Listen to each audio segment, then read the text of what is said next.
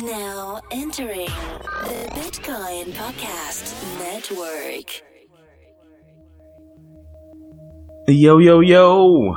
I got some news for you. Good news. See, Status has just officially launched version 1 of its mobile application, a private, secure communication tool that combines a decentralized messenger, Web3 browser, and a crypto wallet all in one package. You download one thing, you get three. Lucky you. It's available now in the app and Play Store for truly private and secure communication. Alright, so install it. Then check it out. Then have it be in the top rated usage on your screen time report on Sundays. Alright? Join the public channel, hashtag TBP, where you can get some SNT, that's status, to, to, to play with uh, some of the cool features like ENS registration, DApp curation, and the decentralized sticker market. That's right. So go grab the app. It's easy to do. If you have an iPhone, it's on iOS. If you have an Android, it's on the Play Store. If you have a Windows phone, what's wrong with you? You can download it in your mobile app store or at status.im slash TBP. I'll say that one more time. You can download it in your mobile app store or at status.im slash TBP. No blackberries.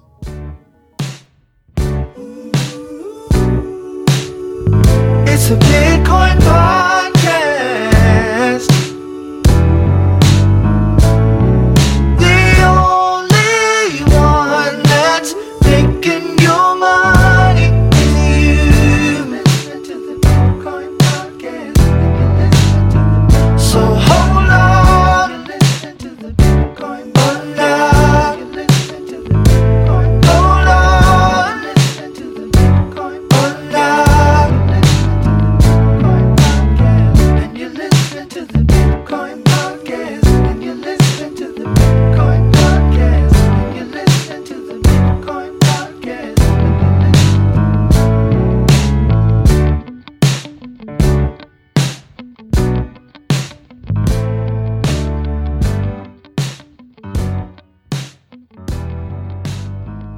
Yo, everybody, welcome back to the Bitcoin Podcasts. That's right.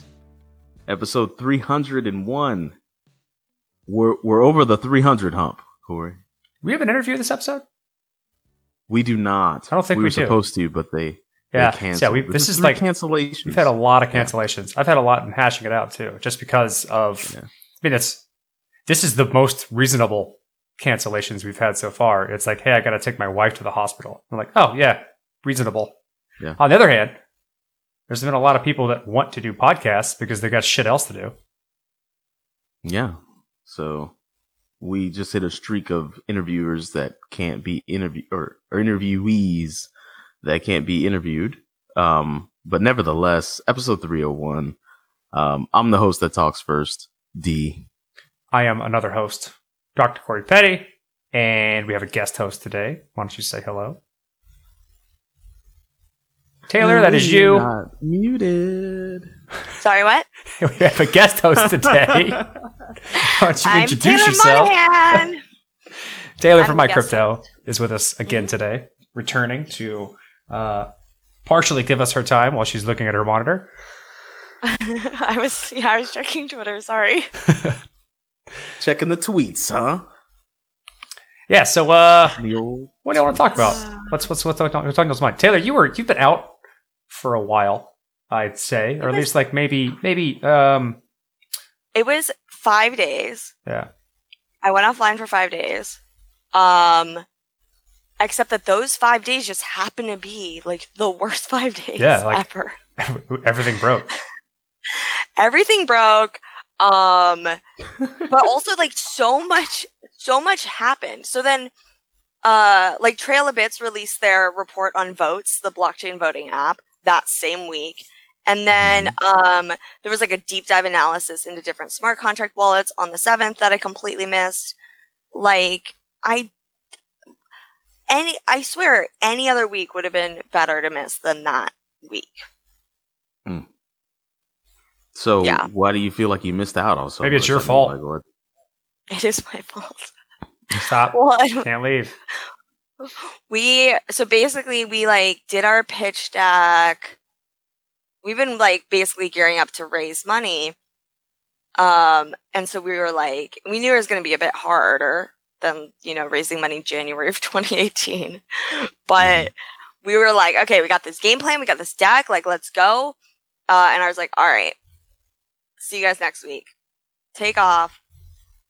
And then I think Friday afternoon or Thursday afternoon, I check in with my lawyer, and he's like, "Hey, so, um, Bitcoin's like four thousand dollars, and I think that we have to redo the pitch deck because I don't know how we're going to raise money, and then also you can't come to San Francisco." And I was Mm. like, "LOL, you're so funny. Uh, thanks for trolling me." Like, talk to you later. Completely, like, I literally thought that he was just fucking with me to stress me out more. Hmm. Quality. He wouldn't. Quality relationship with your lawyer. My lawyer's a nut. He's the best. oh But man. Yeah, like that's that's a reasonable feeling. Like it's a it's a hard time to try and think about raising money right now. Especially in the Yeah. crypto space, because that's usually what people are taking their like despite this narrative we've been saying for the longest time of it's the hedge, it's where you put your money in times of crisis. Uh, realistically speaking, based on how where money has been allocated so far, it's the first thing that gets taken out in times of crisis because the majority of it is institutional money. Yeah. So Yeah. like, fuck So- that! I'm taking this out and covering my ass for the foreseeable future.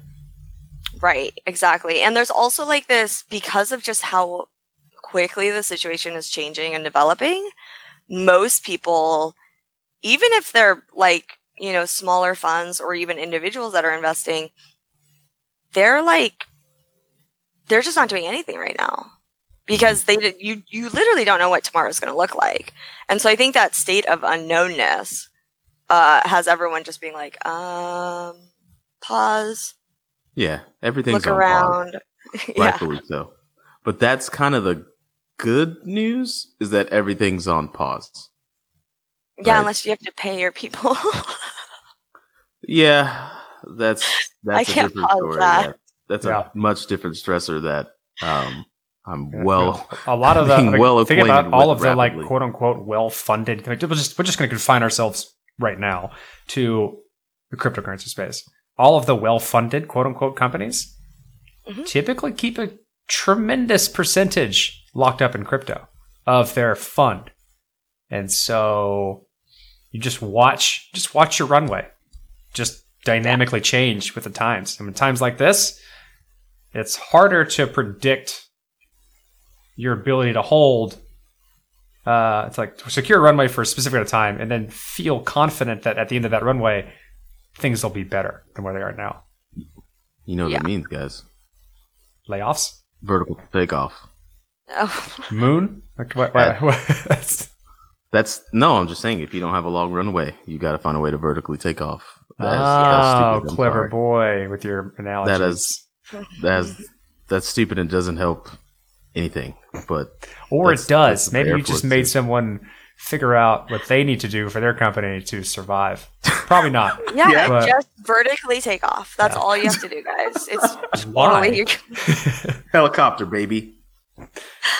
yeah. And the the other what was oh so when we were doing our product roadmap last quarter for the upcoming quarter, which just ended or is about to end, uh, we were prioritizing features that would give us like bring in revenues based on you know like our assumption that the market was going to be bullish like the crypto market was going to be bullish.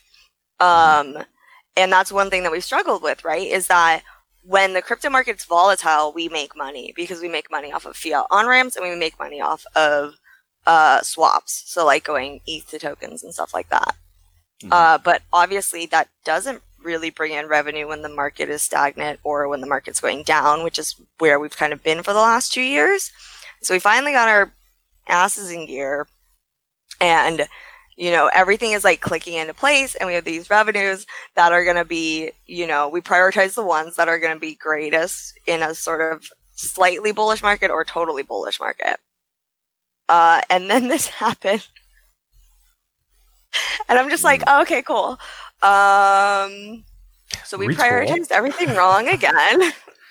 But like, So how can you? the, uh, You made good decisions, right? Like those were sound decisions. There's no way anyone they could were see this so coming. sound. Like because what after you know basically two years of being down or completely stagnant, uh, it's not gonna keep going down. Like we, dude, did you see like January? It was great. My decisions were so sound. Yeah. It's I understand it's got to be tough, but it's it's tough across the board. Oh yeah, and my we- issues are not. I mean, relative to like anyone running a restaurant right now, or like re- like straight retail, Oh yeah, you're they're you're done. it's The repercussions yeah, of that are, are broad speaking too, right? Like Mhm. the support system that's supposed to help in times of crisis is not large enough or efficient enough to handle uh, the good portion of people who are going to be in need. And then, like maybe there's a few winners that are very innovative. I was talking about this this morning with with my wife and and someone else. Uh, that like I think this is interesting. Like, ironically, uh, the companies and businesses that have been optimizing on zero human interaction will end up becoming the winners of the end of this and saving the social interactions of people. So, like, by trying to Yep. optimize by never talking or, you, or, or to a human, they're going to boost the economy, allowing people to be social again. yeah. Mm-hmm. And I Yeah, like People are going to control the robot. who would have thought that's the case? And, Like, were, were the incentives along aligned with doing that uh, appropriate for like a good social economy? Mm, Maybe. maybe.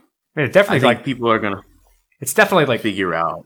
Go ahead. uh, it's definitely rewarding the people who are like thinking ahead uh, of the future in terms of like automation and efficiency and, and using technology to streamline uh, process. But it definitely doesn't take into account like quality social interaction in terms of like a real good relationship between the client and the product. yeah. Yeah, exactly. And that's uh the one thing that could have been way worse, especially if I had still like taken that the week off, is if we had a real a real company. if we had a traditional company, um, you know, with an office and stuff, the the sort of like I mean, I just, I, I couldn't, I would have had to like come back like, I don't even know when, right? I would have been planning for it. Everything would be so different. But the one thing with everything that, you know, kind of crashed and burned, um, was that the company itself, like the organization and the people that are part of our company, like literally no change because we're all remote. Yeah. And so that was one thing that my family asked about. They're like, is everything okay with the company? Blah, blah, blah. I was like, yeah, I think so. Why? Like, what's going on? You know? Mhm. And, and they just, they don't, they don't, they still really don't fully grasp that, you know, we have this team. It's like 15 to 20 people and everything's remote. Like, yeah. so this is our day to day lives. The I think the only real difference is some people who have spouses now their spouses are also working from home, which has been Stressful. slightly different. You're always here. Get out of my life. I mean, yeah, that's that's Or been like- my I that's think- been my case. Like I like Yeah. if I wasn't for social media and the news and like kind of me tracking things, my life would be no different. I don't leave the house. I work all the time, and Mm-hmm. all my work is online. Like status is a fully remote company, and it, it's it's people are like, "How? What are you doing?" I was like, "Nothing." In fact, in fact, I'm working more because yeah, like Yeah. this is great. Like nobody expects me to go out, so now I don't have to like you know I don't have social shower at all ever. Yeah. You Nailed it. you actually wrote something in Medium about working from home and giving tips and tricks to that that oh, I Oh, yeah, actually right. used for So for my team to help them because it was a very quick light switch for what in the industry that I'm in where we all of a sudden 60% of my team was working from home and no were like, experience. I've never That's worked a very from home. weird thing. It's Yeah, yeah. like, I've never worked from home before, and I was like, well, I have some experience there. And then you had a very timely piece that you dropped on Medium that I actually directly linked to people on my team to like, hey, it's different. Like you're, you've got to find a way to put a bold, uh, a bold line around your work in your home because now your work is inside of your home. So if you're not used to that and everything starts meshing together, you're going to find yourself mentally in a position um, that you don't like. So Yeah. you got you got to get ahead of that. Like when I worked from home, that was the thing. It was like, well, fuck, man. My I brought my laptop out here, and I just closed my laptop and I'm watching Netflix. It's like this is weird work home fusion, and I can't have that. So I I, had to it. actually have an office. I I You love know, it. like- I personally love it. That's like I maybe I'm weird, but like I love the fact that I just exist. And- Just- And whatever I'm doing at any given point in time is usually work. But like Mhm. it's very fluid, right? I, I love it. Like cuz I but that's, that's weird. I love what I do.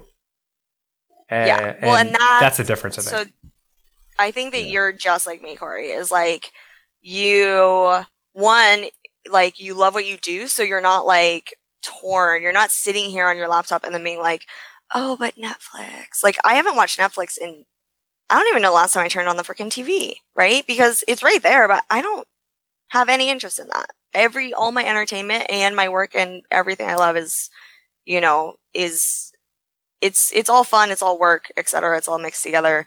Some people can't deal with it. Some people hate it. Some people don't like what they do. So, you know, that that the attraction in Netflix.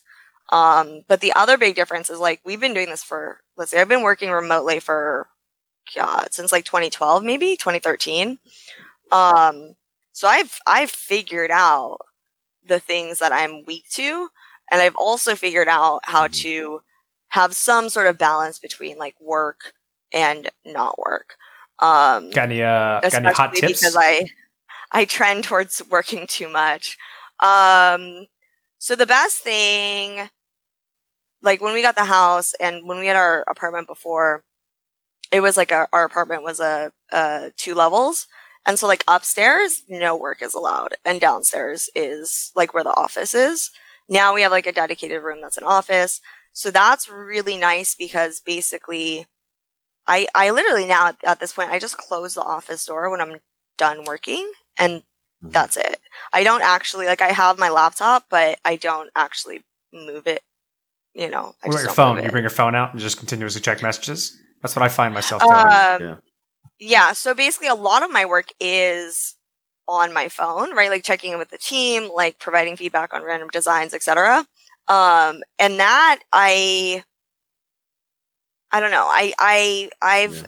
figured out how to find the balance. The first thing is like your your phone should just be on silent, and like any notifications that aren't urgent notifications should just not be on at all. Like you should never see, um, like a Twitter thing or a Facebook thing. Period like you should only get those you should only see what is happening on your facebook when you actively go to your facebook um and then that way like your text messages and your emails and your work stuff can you know exist um kev had Mhm. like two phones for a while so he had like basically one where the notifications were all for work and then one where there's no work stuff. And so he could just like you know uh not be around the work phone if he didn't feel like working. Um honestly though like i i think the best thing so if you trend towards working too much like i do then you have to like dedicate time like i calendar it to not be working um nice. if- Quality if you dedicated, not Yeah. work time. yeah literally uh like go outside get some sunlight um run errands like whatever uh and if you trend towards like not working enough or like procrastinating indefinitely or binging on netflix or whatever then i would say the best thing is like you need to reset up your environment and again like it's never going to work if you bring your laptop into bed with you. It just isn't. Or if you if you sit in front of the tv like and have your laptop on the coffee table or something like you just can't. You have to have that separation of space. Mhm. um and then what was the other the biggest thing? Oh So the biggest thing for the people on my team that we hired and like they didn't work out with the remote environment, um, were the ones who uh, could not keep a steady schedule. They always failed. Um, and what I mean by that is like, you know, because they have the freedom to work whenever they want, they would literally work whenever they wanted to, Yeah, uh, which usually I meant kind like, of hedge that from a Yeah. management standpoint, having like daily check-ins to mhm, keep people metered. Because that's the most important thing. Is if you're not metered, then time becomes immeasurable. Then you stop measuring it. You know. exactly. so you've got to be metered, and then uh, so if you are if you got a team, you got to have these daily call-ins or communique just to keep people anchored to their day because it's not their fault, but they're now existing in this weird work confusion. So Yeah, exactly, exactly. And that um so like one like one of the biggest benefits of working remotely is like if you are not in the zone, if you're not in the mood to work, if something else is like you're tired, something else is cluttering your brain, it's a good it's a great day outside, like you do have the ability to be like, you know what, I'm not being productive right now. I'm gonna go do whatever. You know, and then come back to it later when you are productive and you are efficient. Um, because it's that's like that's the best thing, right? You can you can sit in front of your computer for four hours and get like no work done because you're just not in that in that mood or in that zone. Mhm. Uh, or you could like I don't know, go run some errands, uh, take a nap, whatever, and then come back and get that same amount of work done in like half an hour, right? Um, and so that's great. But you have to have like, you know, you have to go to the bed at the same time. You have to wake up at the same time. You have to have like these core sort of things that hold you mhm. uh, somewhat attached to reality because uh, if you don't, yeah, your your sleep cycle starts to like kind of just get pushed back and back and back and back, and then you know that's not healthy. You're not at peak mentality when your sleep cycle is different. Yeah. Um, yeah, just it's just everything.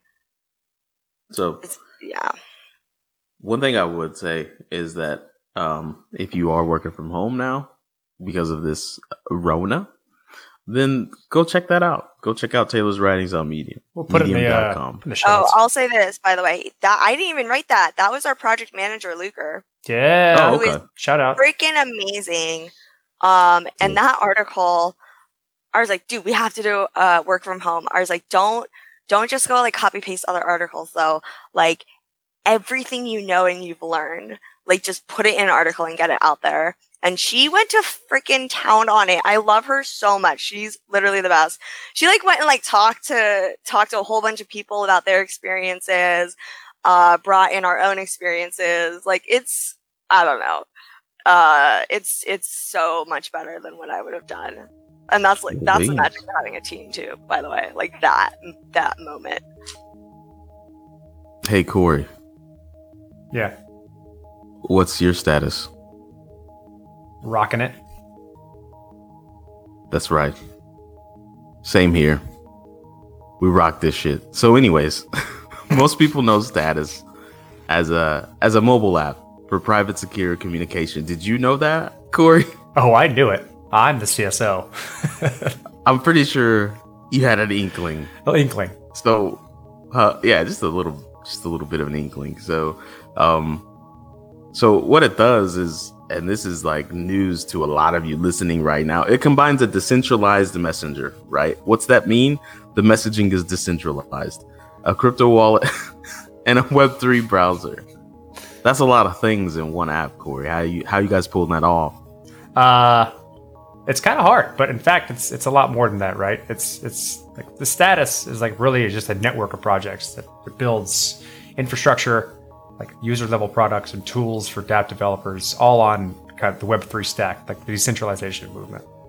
For example, we So- got Nimbus, an Eth2 client, right? That's like you know infrastructure layer. Uh, it's specifically designed for resource restricted devices like mobile phones. Yeah, I got VAC P2P. That's uh, like your your modular messaging protocol for private secure communication. So like how these computers talk to each other. And you got Embark. Embark's like um, it's a framework of tools or a suite of tools that allows people to build robust decentralized applications.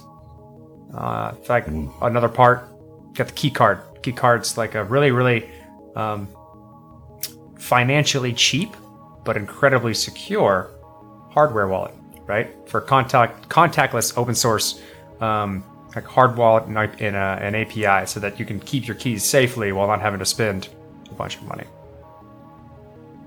Dude, I love the key card because of like it it just kind of plays on the fact that I like things that have small physical changes that that get people to act differently. And that's one of the things crypto desperately needed. So hats off to status for recognizing that.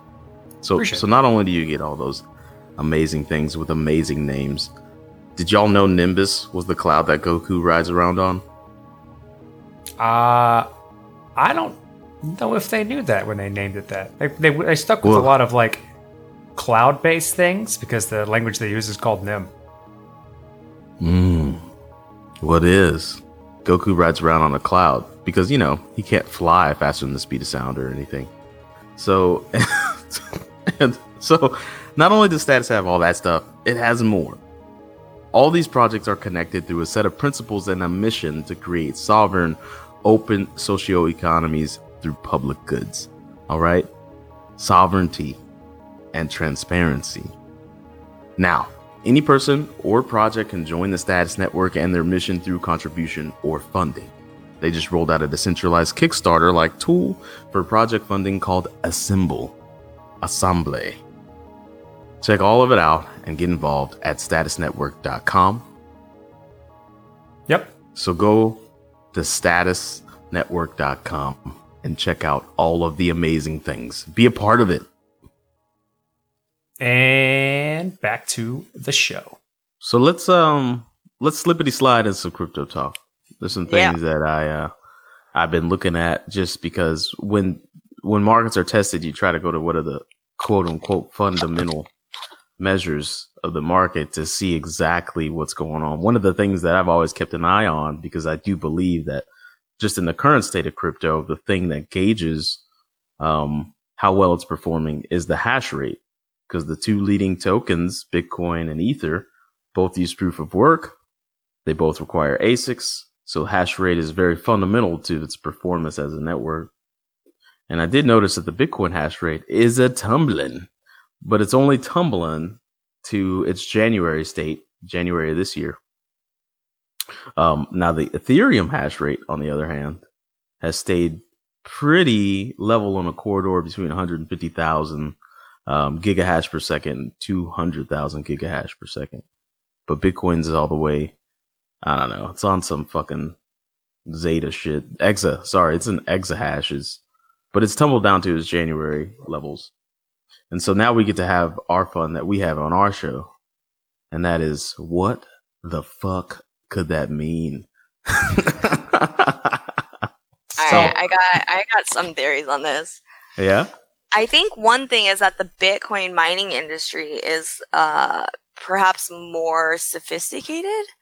Um, and these things are like the miners are basically operating like real businesses at this point. So uh, they basically the hash rate is going to be more correlated to the price because that's you know if they make money or they don't make money, right? And so if the Mhm. price goes down, they'll turn off some miners, etc. And they're probably reacting pretty fast at this point.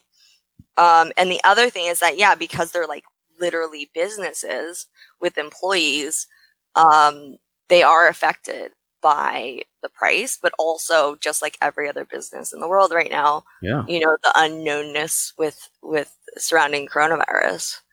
If you don't Yeah, have the 'cause, people like- to maintain the miners. Well, that's, Mhm. I don't think it's people. I don't. in my opinion, um, once things are set up and running efficiently in mining situations, especially within Bitcoin, because Taylor said they're they're businesses. They have they require specific types of infrastructure, um, and the efficiency. They're they're also low margin businesses, so the efficiency of these things is quite um, high. Uh, once you have it set up, it's managed.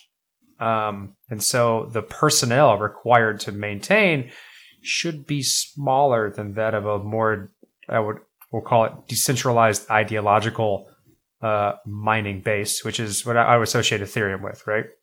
More hobbyists. There's, there's definitely like business entities inside of Ethereum, but they're not to the level of Bitcoin is based on the hardware required to do it. Uh, so like, it's not a personnel issue. It's not, there aren't people that are like staring at ASICs individually flipping them on and off based on uh, what the energy bill is that day, right? It's it it's more okay. about the, in my opinion, the economics associated with running that business, um, and the surrounding sentiment economics of the given country geographic locations associated with it, right? So like there's a tremendous amount of mining happening in, in China. Uh, depending on where those factories are and current situations, those people may be either economically or like emotionally unstable based on what's going on and need to reprioritize. hmm So they may just turn it off. Or just or it's just an economic thing and they're like, we're being impacted. We cannot afford to run this many miners anymore based on issues that I don't understand, and they turn them off. Yeah, Okay. exactly.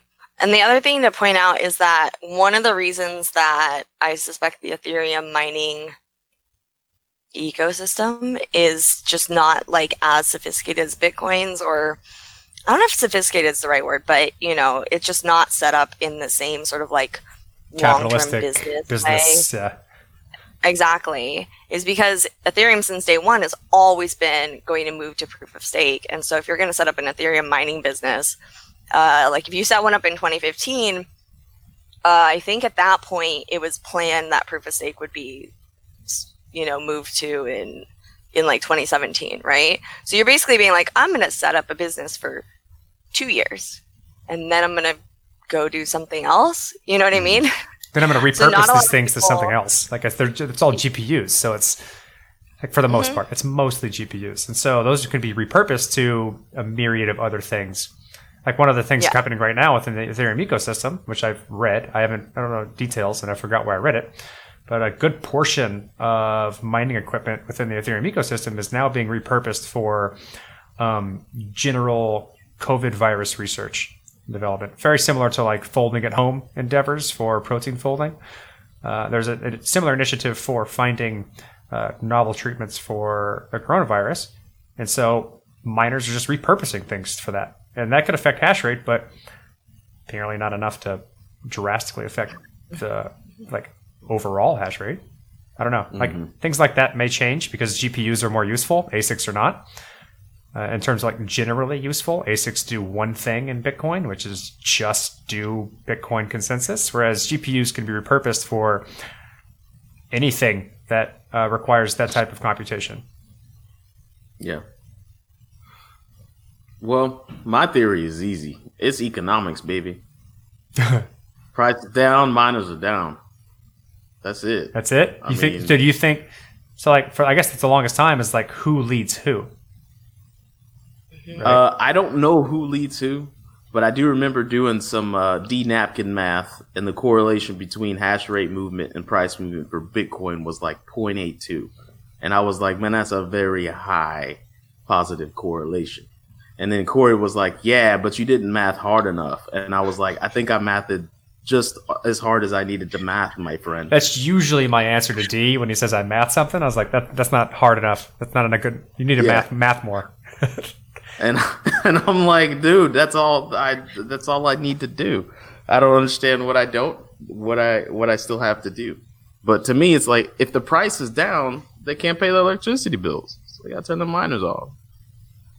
Like you said, if, I mean, if they're businesses like like Taylor alluded to, which uh, we all believe they are, Yeah. that's like you. Uh, over time, if they are businesses that are that big, they are no longer as ideological as they used to be, which means they're less inclined to hold on to Bitcoin for future profit versus maintaining um, current profits. Right? They know what they can make off the Bitcoin now, so they sell it as fast as possible to keep operational costs up to date, so they don't go too far in the red or whatever the color num- color is that you go into. Uh, instead of like being like, well, this is going to be really expensive later. I'm going to hold on to a portion at a loss now. They're not going to do that these days. Yeah. Well, I think the hash rate is going to bounce back, obviously, but right now, while the price is down, Does it need to? Not so much. Does it need to? That's the real question. Um, I mean, the network is secured. It doesn't like. It's still a tremendous amount of hardware required to do a 51% attack within Bitcoin. Like the the the sheer amount of mining, eh, that's that's uh, you could maybe argue that it needs to go up and continue to go up. I think that's a no. It needs to be distributed better. So that's like, well, you just took the words out of my mouth. Who Like, cares Hopefully, if this it's is high? an opportunity for redistribution. yeah, Um, but I doubt it will be because there's just still so many people who don't understand even just proof of work. They don't understand how pivotal it is that it's redistributed, which is kind of rough. But get that shit out of here. for yeah. Maybe it's a time for proof of stake to shine, man. Proof of stake has been waiting for some limelight, and it's just sitting over there. Eh, it's Not not ready yet. much. It's not ready. I mean, there's, there's there are some proof of stake. Uh, initiatives that work, but maybe not the scale of uh, Bitcoin or Ethereum. And because they don't have that, it's hard to rely on them for the same security. Like, no one knows Perfect is Eth2 the is enemy gonna of work. good, Corey. Yeah, but you need some Perfect pretty strong the guarantees. You need some pretty strong guarantees to move a multi-billion-dollar industry over to something that has been unproved or like untested, unbattle tested. What do you think, Taylor? It's like everything is correlated and everything isn't right and everything is affected by everything and that's i don't know that's like we can play guessing games all day long and we can try to figure out what the price is going to do or what is going to happen tomorrow but i don't know there's something there's always going to be something missing Yeah. What do you mean by that? We need a little proof of stake. Oh, proof of stake, like it's. We'll get there. we will. It's. I mean, it's really it's a hard problem, right? And a lot of people, I think, look at the chains that are just not, uh, not actually proof of stake, like they're delegated proof of stake, or or not even proof of stake, but say that they're proof of stake, and and are like, well, why doesn't Ethereum just do that? And the reality is, is like what they are working on and have been working on is is it's just really robust and really different. Um, and it's also, you know, for better or worse, it's evolved and it's changed over time. Like they, the original sort of like proof of stake plan, uh, and what they thought was going to happen back in 2015, 2016, maybe even part of 2017. It's just like it's it's completely different at this point. The transition, uh, the fact that Ethereum has really a lot of value, right? That, you know, you have to That make sure that it's game. robust. It Yeah. really changes the game. Mhm. It really, really does. Like, if you imagine, let's say that development wise, engineering resources wise, time wise, whatever, we were at the same point, but uh, the market cap of ETH was maybe like, I don't know, a million dollars. You can imagine Mhm. that, like, they'd probably be like, ah, well, let's see what happens. Switch it, see what you know? happens. Yeah. we'll iterate, you know. But at this point, you know, if you basically you have one shot, um, and that's all you got, uh, and with everything that's now built on Ethereum, right? So when you look at DAI, when you look at USDC, when you look at Tether, um, you know, it's there's a lot of really lasting consequences if something goes wrong. It's not. It's just not like it was back in like the day of the DAO, where Mhm. uh, if something goes really wrong and you want to press undo, the consequences were really narrow, relatively speaking. this Uh, is what, if yeah. I could speak to this just a little bit. It's not if something goes wrong. It's, it's when something goes wrong. Yeah. Like if there's anything that we've learned from what's going on right now in the world, it's not if, it's when. And if there's anything that I've learned from playing excessive amounts of SimCity 2000 when I was a kid, sometimes your city's doing fucking great, and then aliens come down and blow up all your shit, and you got to start from scratch, and you're like, what the fuck? I don't think you So need to use not- SimCity 2000 for that. You just look at today. Like, yeah, you don't need SimCity 2000 for that. But that's what I, I kind of think annoys me the most about most of the crypto communities crypto communities, not Communities. communities. That's a that's a That's that's a a business business name. that's a business Take name it. right there. Communities. Communities. All yours. Take Somebody It. please take that. All right. God damn, that's a good name. communities. Um, communities is is that like that? It's like trying to make a perfect thing before it goes out there. Don't make it perfect. Just make the amount of shittiness that's going to happen when it breaks minimal, and do that. Optimize like that because That is. something bad. That's a that's a risk based optimization. That's what it is. Like, Yeah. understand where things Yes. go wrong, and understanding um, what it takes to make those things go wrong, and making sure that that's above a certain threshold, and then understanding Yes. what that like understanding the like how to get there and the probabilities, what needs to happen to get there, and then and then saying we're okay with that. That's enough. That's enough for us to move forward, only- and then dynamically watching it as time goes on to make sure you're not encro- encroaching those things. That's what P- that's what proof of work basically is, to be honest. Uh, Yeah. Yeah, it is. It's um there's so one of the things that you know when I look at specifically DeFi on Ethereum uh, and risk and you know it's it's insane because there's so much that now works together or is built on top of or is relying on. It's it's all so interwoven that you know there's some things that you could be like okay so my stuff is going to be great but once everything's interwoven and relying on each other um it, as we've seen the combinations of things cannot be great yeah, look at, so, look at flash loans. Like flash loans alone Yeah. added a tremendous Exactly. amount of complexity into what people could do on Ethereum, and then a tremendous amount of contracts that were deemed safe beforehand were immediately seen as unsafe based on a new functionality that was introduced. Right, exactly. And so that's the thing that gets really interesting is like if you have a flash loan and the flash loan is itself is let's just pretend 100% secure, 100% perfect, right? And you have a, a some other smart contract that is again somehow im- 100% secure, 100% perfect. Those two things individually are great and then you combine them and everything blows up. And that's where things get really interesting. That's literally what happened. Because- like Yeah, that's it's literally yeah. That this is literally what's happened. Basically, February. That's basically what happened all of February. In fact, let's, let's say I'll do it. I'll give you like an E- ELL, ELI five, maybe an ELI ten. I don't know. We'll figure it out. You can tell me what age number you're to be after I give you the explanation.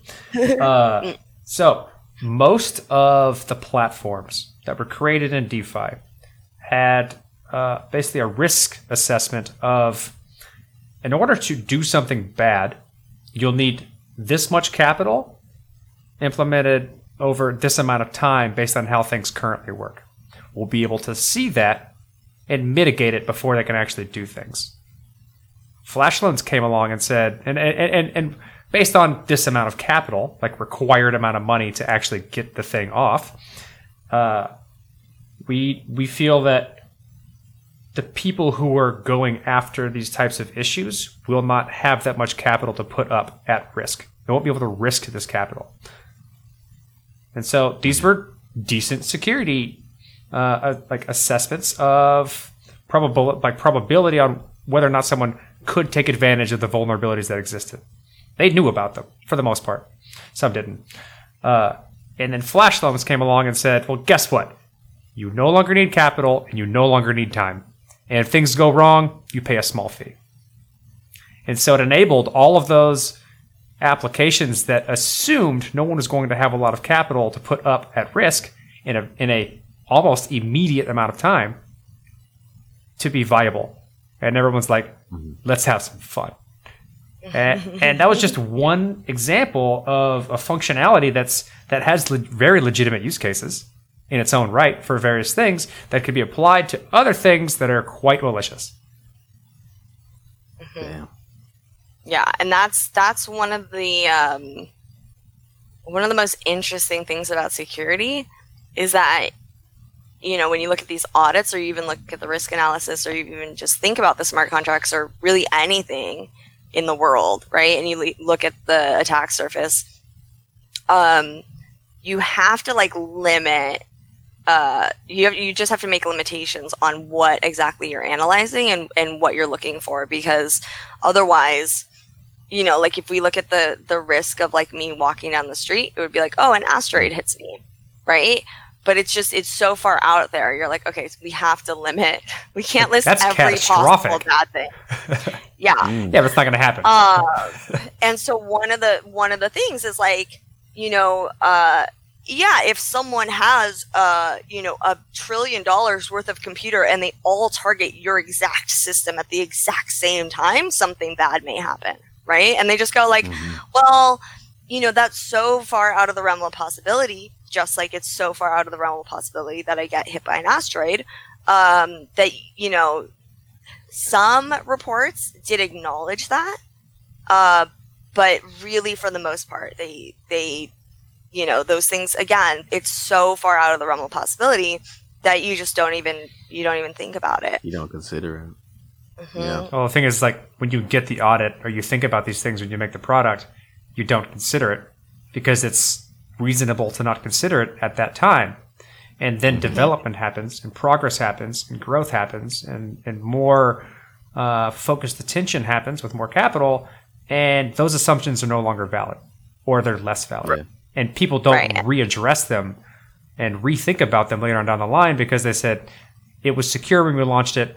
We're assuming it's secure now, and that's that's a that's a broad uh, problem with all of crypto is that they put a lot of effort in developing, auditing, and deploying things, and not a lot of effort in watching and monitoring and reassessing things. Right. And, that's one of the things that scares me most about the new smart contract wallets that are being launched, you know, and there's a, a, quite a few of them at this point. But, you know, the ones that are, are, and even the DeFi products that hold money, right? Like anything that's a smart contract that holds money, they're like, oh, we're just going to limit it to like, I don't know, like 50K, or we'll limit the size to like X dollars or whatever it is. Well, if your smart contract wallet or your smart contract DeFi thing or whatever has 50k worth of ETH in it today, and over the next six months the price goes back to a thousand, it no longer has 50k in it. Mm. it just doesn't. Um, and you know the one thing about crypto that we do know is that when crypto takes off, it takes off fast, right? It was what a year to go from for ETH to go from what ten dollars to a thousand dollars, Ten to a thousand, yeah. ten to a thousand in twelve months. That's un- that's uncanny. Okay. And when that that, like, happens, you're not like you're not when that happens, you're experiencing such tremendous growth in every single aspect of your business. And you're putting out these fires that are happening right now, right? Like your infrastructure is offline, or your app doesn't work, or your onboarding process sucks, or your support is underwater, whatever it is. At no point are you like, hey, remember that note that we made last year about how you know, if this happened or this amount of value was put in it or whatever it was, uh, that would be bad.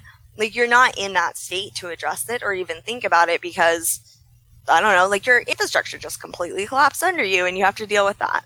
And so that's what scares me a lot about um, Growth. about smart contract wallets, about about the limitations we put on things, like these arbitrary limit. Like, why are you putting like relying on these arbitrary limitations that will change? What's my quote, Corey? I don't. You have a lot of quotes, dude. Every- everything's bullshit until it isn't. Oh yeah. Okay. That's that, that's something you say. You say that. Everything's bullshit until it isn't. These arbitrary limits, and then we just got to kind of force consensus, soft or hard consensus, into it not being arbitrary anymore. That's Yeah. pretty much life in a nutshell. Yeah, Who decided it- Cheerios were going to be the fucking thing? We all just did. like it's like, oh, okay, I guess The man I get did to work. in the industrial factory. I got nothing. Sorry, I'm not going to go on that. Everything's bullshit until it isn't, man.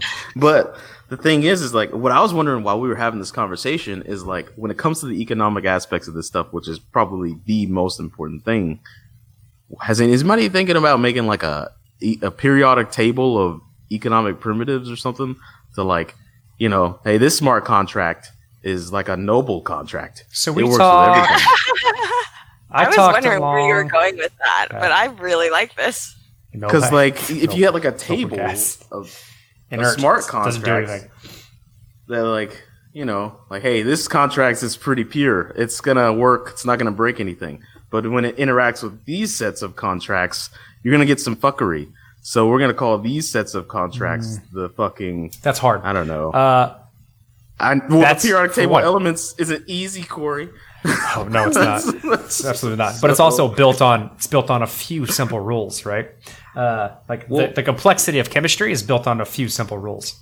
Uh, but Yeah, if you break it down, Yeah. if you break it down enough, and if if we were to break down like, see, that's that's what blows my mind, right? So you have Ethereum, the network, right, which is just it's transactions in blocks, like same old stuff. And then with on the Ethereum network, you have like ETH, which is just the basic core currency.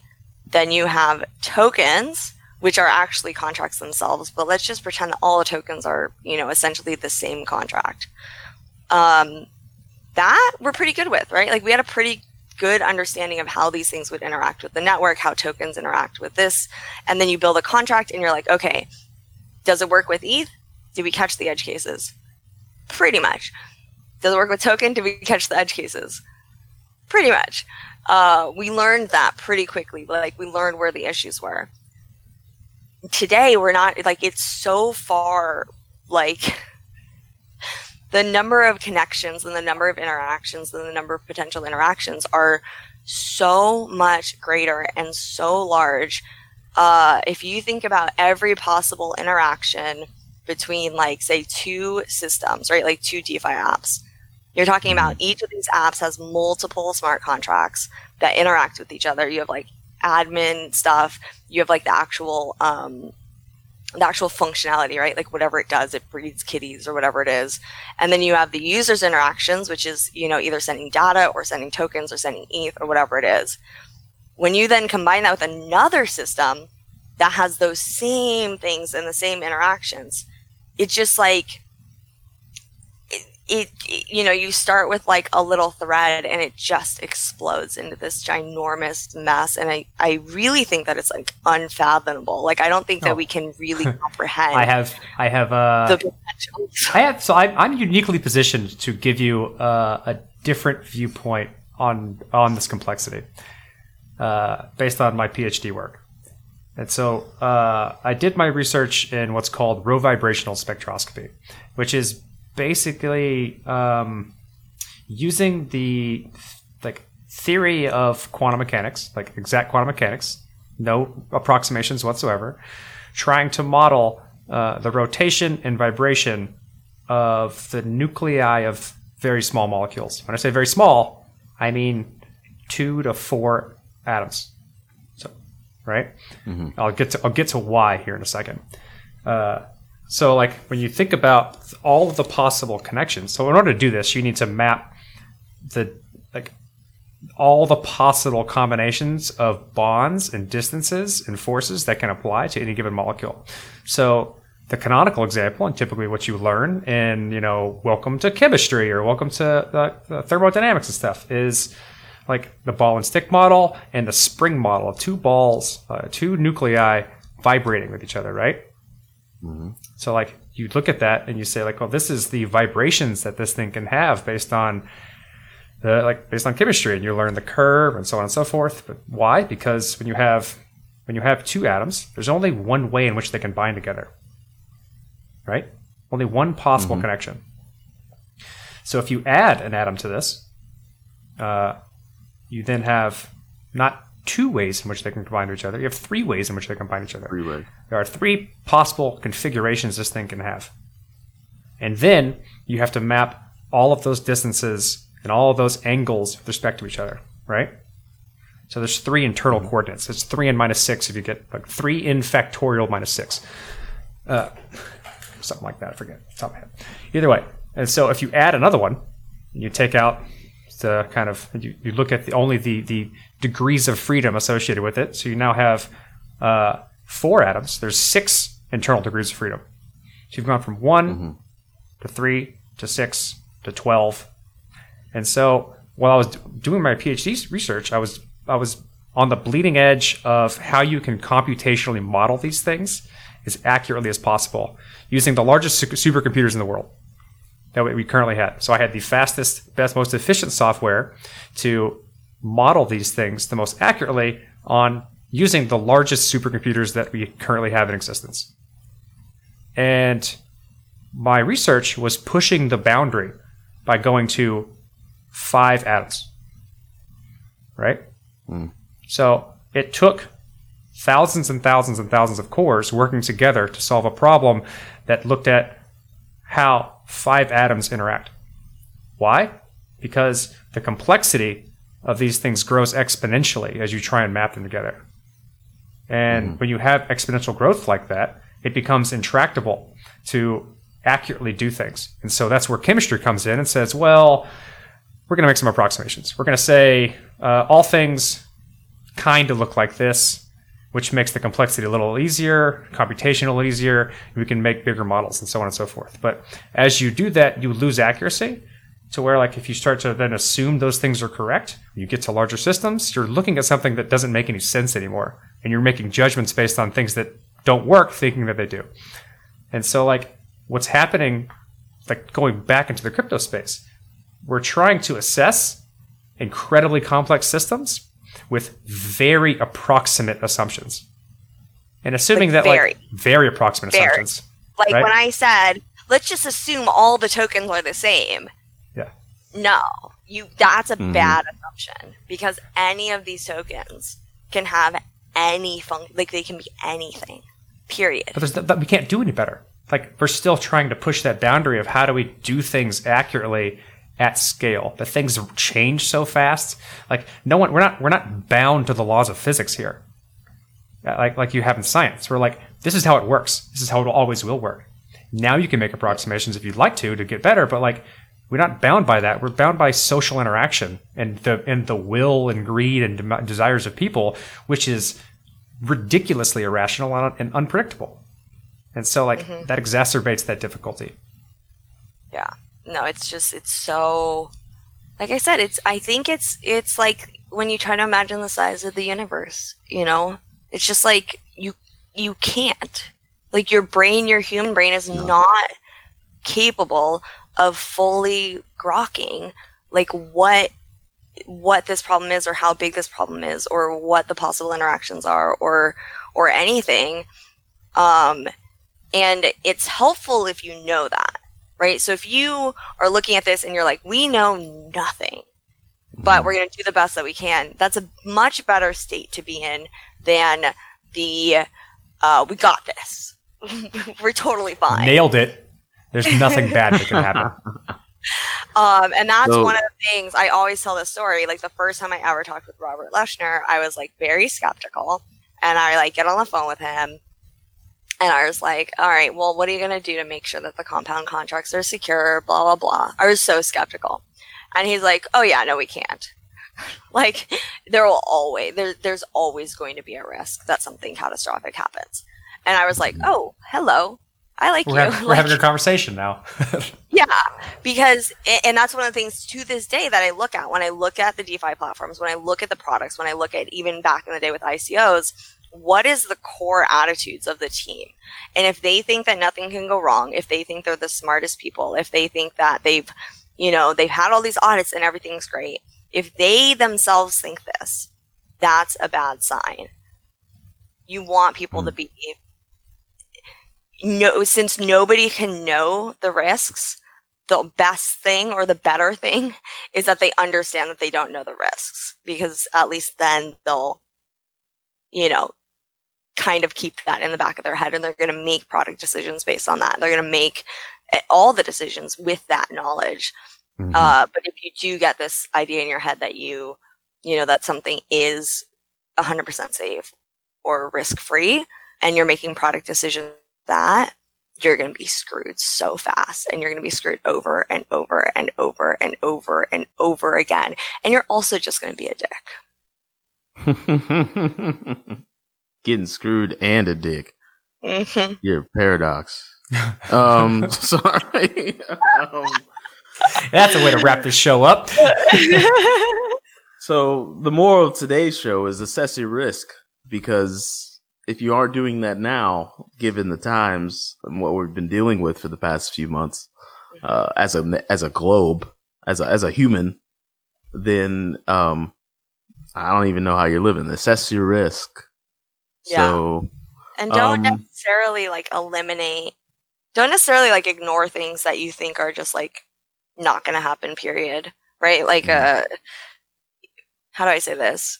I always try to like write it down right? Like write down the risk. Yeah i could get hit by an asteroid. And then now that it's written down you can be like that's a super low chance. Like we can we can right. pretty sort of ignore this right well, once you have it all written down, you can start to prioritize in terms of the things you should start to you, you should actually worry about based on what you're doing and what you'd like to do. Right. And then it's there, it's in your head, it's there's something more stronger. There's something about it, right?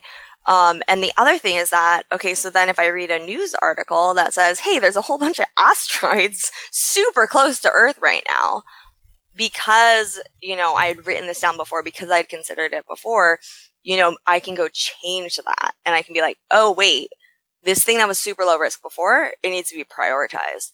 And that's one thing, you know, when the environment around your systems is changing so rapidly, like it is right now, having that list sort of already done uh, and like constantly being updated and expanded and all of those things can be really, really, really helpful because again, something that is super low risk today may not be tomorrow. And if you never acknowledge that this thing is ever a risk, you can then again very easily get in the situation where you're like, we're totally awesome and secure and nothing bad can happen, you know, and the asteroids are coming and you're just sitting there like, what? Like, what does that mean? You know, I, I'm good. Look at my list. Everything's fine. And that's the don't want in. I wonder if end behavior helps. Sorry, I'm just thinking out loud. Anyways, that's a different conversation for a different day. Um, As always, gonna go way down this rabbit hole, huh? it's always Yeah, a pleasure to I have was- Taylor on the show because we get to go off and prognosticate and talk about various random things. I can talk about chemistry today. Yeah, it was chemistry. I was thinking about end behavior. And this, I don't know. anyways, um, if you want to hear more about end behavior, hop into the Slack. Go to the bitcoinpodcast.com and Slack and say, "Hey, Dee, remember when you were talking about end behavior?" And I'll be like, uh, "It's only been like 25 times in my life, so uh, we no." Um, so uh, thank you for listening to the Bitcoin Podcast. This was episode 301. Uh, you can catch all the other shows on the Bitcoin Podcast Network by um, on your podcasting app. Just subscribe, push the little button, and then you'll hear a dose of ether hashing it out. You'll hear some syndicated shows as well, like Block Channel, and soon to be Four Minute Crypto from Crypto Cousins themselves, or one of the Crypto Cousins. Um, what else, man? Status. You Go know, get status. it. Go get it. We're sponsored by Status. Go get that shit. Uh,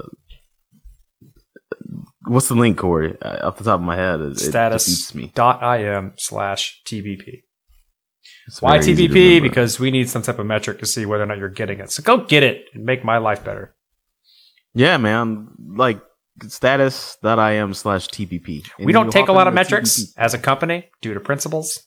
This is one of the very few metrics we may take. So help us uh, figure out how much sponsorships are worth.